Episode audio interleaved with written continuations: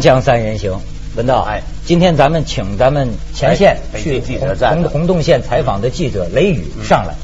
哎呦，我跟你不知道，这红洞县这帮孙子忒不像话了吧？哦，不是，呃，少数的一小撮害群之马啊，对，永远太不像话。不是，你知道这个矿难啊？咱知道幺二五这个特大这个死了一百零五个嘛？嗯，然后这个煤矿说是什么六证齐全嘛？然后李义忠说你是五毒俱全嘛？什么跃层开采？嗯，呃，延迟拖抢救五个小时，嗯，自己弄一帮矿工底下，结果缺乏经验呢，这下去救人的矿工都死了不少，嗯在里头死一百零五个。我为什么说他们忒过分了？他们就这我们这个这么漂亮的女记者打记者啊，砸摄影机打他啊，打你啊？对。哎呀，这当时怎么个情况？你跟我们说说。好的，就是当时我们是呃下午两点多钟接到的任务，然后就等这些在其他前线呃其他新闻现场工作的同事回来之后呢，我们在下午四点多钟就从北京出发开往山西，因为这个红洞县呢呃它离太原还有三百多公里，这个煤矿呢也是在一个山区，路况特别不好走，我们这一路就走走停停，然后问问路。大概是凌晨两点多钟的时候到达的这个县城，但是还是不知道这个矿区到底是什么位置。呃，在这个路程当中呢，我们在一个路口也是看到有一个警察，还有一个警车在停着，就问这个警察路，这警察呃就跟我们同事指了一条相反的道路。哦，这后来后来我们才知道，指你就是良民了。后来我们才知道，就是这条路呢，其实和那个矿区可以说是。南辕北辙，就因为他指的错路，我们又多走了。这样的话，肯定是故意的。对，我们多走了四五十公呃四五十里的山路，油都跑差不多跑光了。而且警察说是有十六道关卡。对，警察驻守的那个关卡是到矿区最近的一个一条路。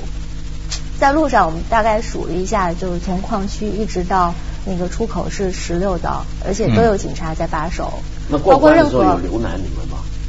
有的就是只要是看见我们拿出摄像机就不允许拍摄，然后马上有很多人围过来，要么是用身体阻挡，要么就是也有点推搡的那种。不是你说这，我觉得现在都什么年头了，就还这么这这么不让公众知情啊？这个而且而且这事儿，我觉得最愚蠢的地方在哪？就是因为这种事儿，其实近年都听的不少，但是每一回啊。就是这些阻挡记者的警察或者是什么人员本身，都成为了媒体曝光的对象啊！我的意思就是说，你这么阻挡是没有用的。你你看这个这事儿，你能挡得了吗？对我我下边就给大家看一看这这丑恶嘴脸，我们看看。你们这样了是吧？动手了是吧？动手手机，你们怎么才不动手呢？你没动手，你来。哎，我们没，我们又没过去。动手你什么？拍水也行，知道吧？哎，你推我是吧？你推搡。这是谁推谁呢？你推搡是吧？这谁推谁呢？报道，这是新闻自由。你们报道，我们是推谁呢？这是。干嘛又不让我们报道呀？滚！就是警察就是在向那矿工喊滚回去。你站住！嗯。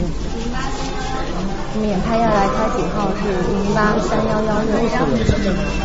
看一下病人什么样，就是这个意思，知道吗？那还有什么意思？我问你，那你还有什么意思？哎，不可以。那谁说可以？你告诉我们，我们跟他联系。你妈找上面头去？找哪个头？哪一个头都可以。你告诉我。什么头都可以。你告诉我。嗯，什么头都可以。哪个部门？嗯，哪一个部门都可以。哪个部门？哪一个部门都可以。哪而且这些警察，当我们要求想看他们的警官证的时候，看你没有警号，我看你不像警察。包括这个，把你的警警警官证拿出来，我看接找茬什么直接找茬吗？要找茬吗？我们要。我们是很正常的要求，正当的要求。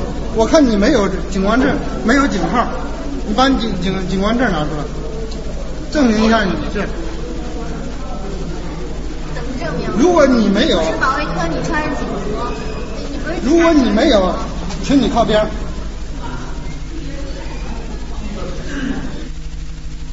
哎呦，你你你你说你怎么想？不是，这首先第一个问题就是啊，呃，国家不是三声五令讲了很多次，是不能够阻止记者去这种遇到重大自然灾害的时候、重大灾害的时候是不能够阻止记者采访的。记者有去采访的权利。嗯，但是为什么这些警察他在底下他就完全可以不管这些中央颁布下来的各种的消息、各种的指令？而且第二就是为什么那个警察他是没有警号，也不拿警官证？然后你问他们，比如说为什么不让过去，他也不答。然后你问他谁下的命令，他也不说。然后到了最后，我觉得最可恨的就是骂那个矿工。为什么呢？因为我总觉得在任何的灾难现场啊，我们有个呃优先秩序的排列。第一肯定是那些受害者，包括被救出来的。没错。你你你无论如何是先尊重这些人。第二是家属，然后第三呢就是媒体，这么依序排下去。但是每一回遇到这种现场的时候，我们都看得到，就是总是受害者呢。被救上来了之后，还要得到这种滚回去的待遇，然后家属呢要被人喝骂，被人被人挤到一边去，然后什么消息都是最后知道，然后记者呢就完全当你是仇人一样，要用十六道关卡去挡吗？说是连说你拦我们，说连中央台焦点访谈的都给拦了，是吗？对，中央台焦点访谈他们也是呃第一天到达矿区的时候，呃像。有一些人员联系采访，可是这些人员就是呃一会儿把他们领到这儿，一会儿把他们领到那儿，就整整一天没有拍到任何有价值的这些新闻。就往反道上指你，你说这问路记者问路，帮帮你往反道上指。这过去戏词里有句话说什么洪洞县里没好人，那当然是给人全体人民扣黑锅，这不对啊。嗯。但是显然有坏人嘛。显然有坏人嘛，而且问题是这个纸啊是掩不住火的。嗯，就比如说你现在你这么挡一挡记者，你能挡多久？你想挡什么？我我很不理解的就是，我觉得现在这个问题已经不是指责这些人是不是坏人的问题，而是我们要研究他的心理是什么。他的决策的机制是是什么东西？因为这种事过去几年很多嘛，对不对？就是阻挡记者采访，呃，可是问题是我们要问的问题就是你挡不了嘛？其实到了最后都会曝光。而且我就觉得他这个野蛮性，你知道吗？你你还没看着下一段呢，就我刚才说的嘛。把我们摄影机砸了是吗？对对对。那把你也给打了是吗？啊，对，我和我同事都受到轻伤。是不是下边这个片段里就反映这一幕？对对。我我们来看一下，你咱们雷雨跟我们说一说这事儿。然后我和我同事就了解到，在一一所宾馆内有几个被救出来的矿工，他们目前已经被转移到这个地方。呃，当时我们就呃到这个宾馆想要采访这些矿工，然后我是先进到这个房间里面，我呃呃就跟这个矿工进行一个交流，就得知他确实是被解救出来的矿工其中的一位。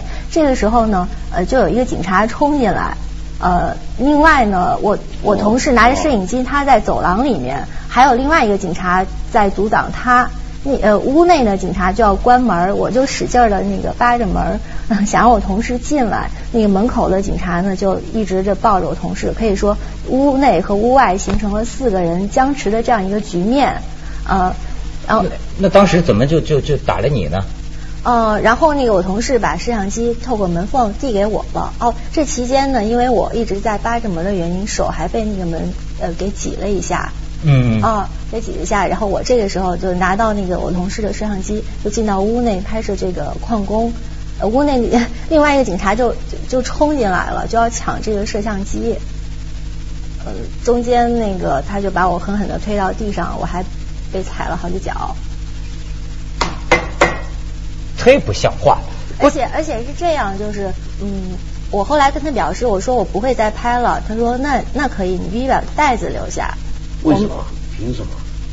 没有凭什么，他就是我看那个那个警察好像已经急红眼了那个样子。不，他是不是呃理由？一般我们去采访，经常碰见说你们没有上级同意呀，或者你们没有这个什么许可呀，或者没有什么，是不是他们也是这些理由呢？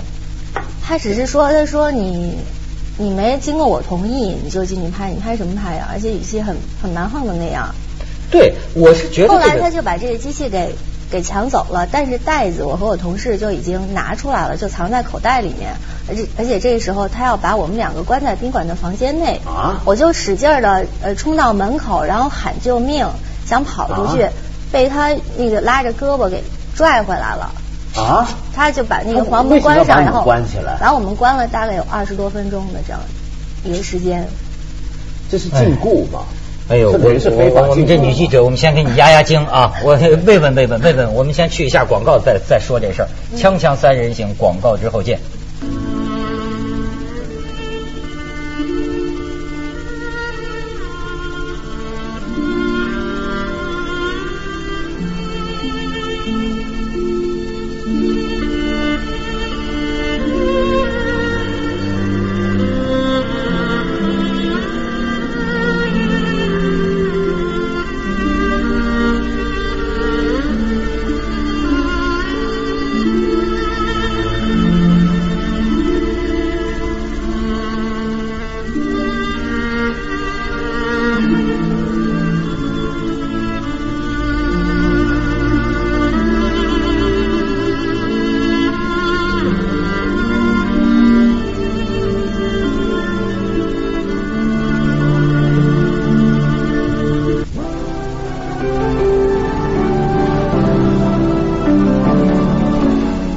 要不他们就说中国这社会现在这个戾气太重了。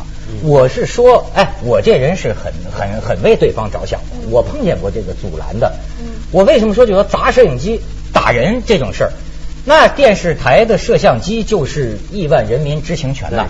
对，你说你你你阻拦采访，这很这就是蒙蔽我们，我们都习惯被蒙蔽了。这事儿我都不很生气。你砸摄影机，这就是动作呀。这个你不等于往这个亿万人民知情权往我们眼睛上雷一拳吗？你这太野蛮了吧？对，刚才其实我忘了补充一句，为什么这一段呃现场画面没有声音？就是刚开始的时候，他们把我们的同期声的话筒给掰断了，所以就没有录上声音。事后我们也发现那个摄像机已经被毁坏，而且我同事的衣服就被撕裂一个很大的口子，包括话筒也已经坏了。对呀、你说你为你你你为什么这么野蛮呢？你哪怕说真有什么理由，你说我我不让你采访，你可以讲嘛，可以讲道理，可以有很多种办法嘛，政府嘛，对吧？但是当然啊，咱咱咱这个也得平衡，不是说就是说这可能是基层少数人，咱领导都说了，极少数害群之马，对吧？但是这让我们没有我我确觉得实是有一些害群之马，因为央视的记者也向我们透露说，他们正在向矿工采访的时候，就有警察冲过来，对着摄像机镜头殴打这个被采访者，啊，令当着镜头殴打？对，觉得非常令人发指。哎，这怎么这么狗胆包天呢？所以我刚刚就一直问这个问题嘛，我始终搞不懂，就是他知道镜头在，嗯。他为什么可以打那个受访者呢？他表演的嘛，是不是？对啊，我说哎，记者拍着呢，快打！我觉得他什么意思啊什么意思呢？这是。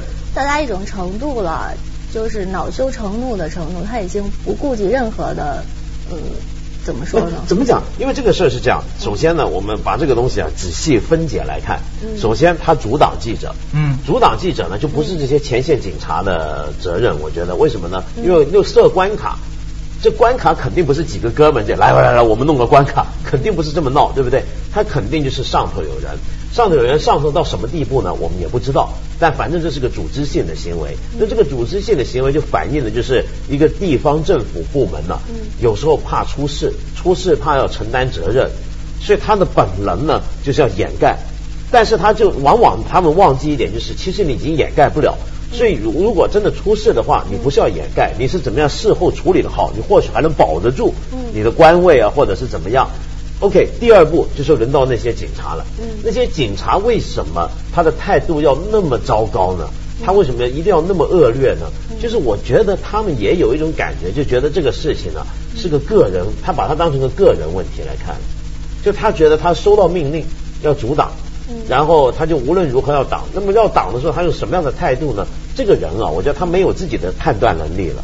你觉不觉得？比如说在镜头面前打击打打人啊，我觉得其实他失去判断力。有一点可能也可以很好的解释，就是红铜县前段时间非常的出名，因为他的黑砖窑事件，对对所以当地的一些人告诉我呢，说这件事件出来之后呢，对红铜县的影响非常的坏，嗯他们也很害怕会有另外的一些不良的那个后果，包括这个煤矿的这就个事件。我觉得咱能理解，这压力大的，他都快崩溃了。嗯他他就是说这事儿怎么一而再再而三，而且这次死一百零五人，震惊世界。你你你这次去还有什么给你留下印象的事情，跟我们讲一讲？嗯嗯，我们到矿井之后呢，就是呃，在路上我就看见有一辆三轮车上面停了三辆棺材，那肯定是家属运到的，因为这些遇害的矿工呢是直接就被拉到那个火葬场了。拉尸拉棺材的肯定是矿工的家属，想要把自己的亲人接到家乡入土为安，可是却遭到了警察的那些殴打，甚至不让他们进入，也不向他们提供任何的信息，我就觉得非常的痛心。而且我们在当地也遇到了一个呃记者朋友，嗯他是呃晚上的时候就已经到达出事矿井口了，他向我形容。矿井口的一个类似水池一样的地方，已经堆满了尸体，而且刚刚才运走了四辆载重一点五吨的这卡车的这样呃尸体。他他本人很也很有传奇，他是呃藏在运尸车上才得以进入的这个矿井口。可是就是因为呃他报道这件事情并进行现场拍照，他的照相机也被没收了。咱们现在这记者怎么都像搞地下工作的？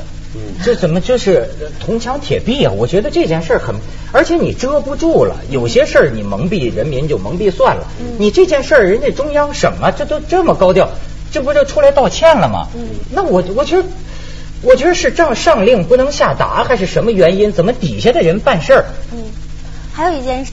我印象也很深，就我们在现场的时候，当时已经接近下午了，然后呃，我就看见有一队的那个救援的矿工欢呼着，呃，走下来坐上辆车，呃，离开了这里。我当时心里就咯噔一下，我想可能是救援工作已经全部结束了，可能这些呃矿工已经全部尸体全部被运上来了。但我同事他们也说，说我这种想法可能不太人道，因为他们的概念觉得救援的矿工。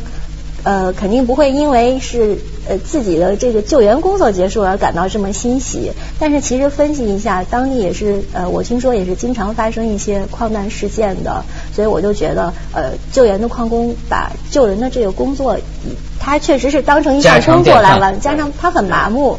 死亡在他眼中是一件非常平常的事情，不太重要。所以我就事实也证明，那呃，当时确实是救援工作已经结束了。所以我想，我觉得是对的。我我就想啊，他们后来就有人评论嘛，说这民间俗语啊，就说矿难这种事儿啊，叫什么老板赚票子嘛，农民死儿子嘛，然后政府当孝子嘛，就是说，但是现在后边还可以加一句，就是百姓当傻子呀。因为人家说了，矿主跑了嘛？出了事不是矿主跑了吗？矿主跑了，政府掏钱，但政府掏的是谁的钱呢？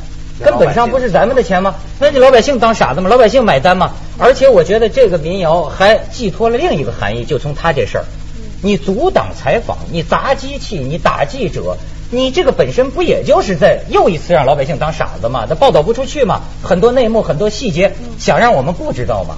不过我想，我还是觉得那些阻挡的人啊，那些打记者的人、抢机器的人，他基本上是失去自己的大脑。你想象这些人是什么？像刚刚看镜头里面那种警察，我们已经不是第一次看到有这种警察或者这种保安了，就阻挡记者那种面无表情的这种状态。那像什么？让我想起来工蚁，就蚂蚁啊。嗯。蚂蚁是一个群体动物嘛，它只有一个蚁后是有大脑的嘛，它在指挥所有的行动，其他人都是没有大脑。他收到命令之后。他已经丧失了个人的判断能力，他不知道自己在镜头前呈现什么状态，他不知道自己在镜头前打人是会出事，他完全没想到了，他没有这个正常的判断能力，他把他的所有的判断力交给他的上级了，他上级下令你们这么做。其实啊，他们傻。其实啊，中国的有些基层的这个人员呢，他还不适应现代化的媒体社会，是傻。什么所谓言论自由的这种社会状态，大城市里的人已经明白了。但是某些这个这个小地方的人呢，他还不太适应。没错，所以你刚刚说他坏啊，我后来想想，这叫不叫坏？什么意义上的坏呢？你比如说，有时候我们看到一些其他国家啊，发生一些状况，有些官员事后出来又哭又什么，就事后查起来，你发现这些人也都有责任。但是问题只不过出了事儿之后，他懂得处理。我我比如说我出了事儿，知道这事儿已经出了，出了你掩盖不了，那记者叭叭叭赶快来，然后趁着记者在的时候赶快上去抱着这个家属又哭又闹，然后给家属安排好车安排好宾馆。你说这人不坏吗？你说这种情况就不坏？他未必是不坏，他只是他知道怎么做这个伤害发生之后怎么善后怎么处理。现在看到红洞这一批呢，他是他是傻。你知道吗？真是这个，这咱们先去一下广告，再听他对比对比。他以前在河南也采访过矿难，锵锵三人行，广告之后见。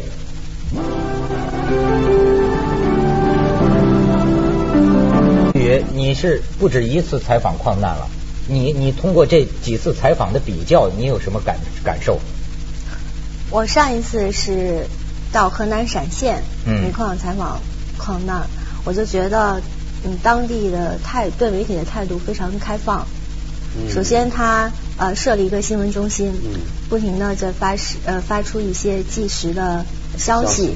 嗯另外就是呃记者去矿区采访也没有受到特别多的阻碍。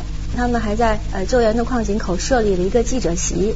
嗯嗯。所以摄影记者、文字记者都可以在那记者。这方面叫会办事儿，是吧？这叫会办。其实我现在觉得有的时候啊，上边的大头头他。头头头脑里知道轻重，但是不知道底下办事儿的人呢，就会有这样的一种，哎，你们还采访孟学农是吗？嗯嗯。那你你你对他的采访感受怎么样？我觉得孟学农很坦率，他就讲起这些呃矿难的责任，嗯，没有推诿，然后很坦白，开诚布公。嗯，另外就是他也提到这个可能怀疑有一些权钱交易。呃，讲这番话的时候，他已经结束采访，是退停下来对我们讲的。他就说，如果发现有权钱交易的话，那么一定会严惩不贷。呃，最后他说，我我相信我们是能管理好自己的这支干部队伍的。嗯。所以我觉得，呃，从他的这番话中也可以看出，山西这高层方面对待这个矿难事件的一个态度。嗯。并且很坚决。对，很坚 决。很坚决。就是那我不知道，要是你这番经历。跟这个孟学能讲了，又会得到什么回应呢？嗯，因为当时我觉得还是工作比较重要，所以我没有向孟学能提起这件事。我只是寄给他看。这个，所以我们把这个真是忍屈受辱啊，真是公事于先。对对对啊！哎呀，文道，你听这事儿，你觉得有点天方夜谭吗？我也不觉得，我觉得这种事儿最近几年也也也也不少，也不少。不过问题反而就是。呃，这肯定是有干部的问题。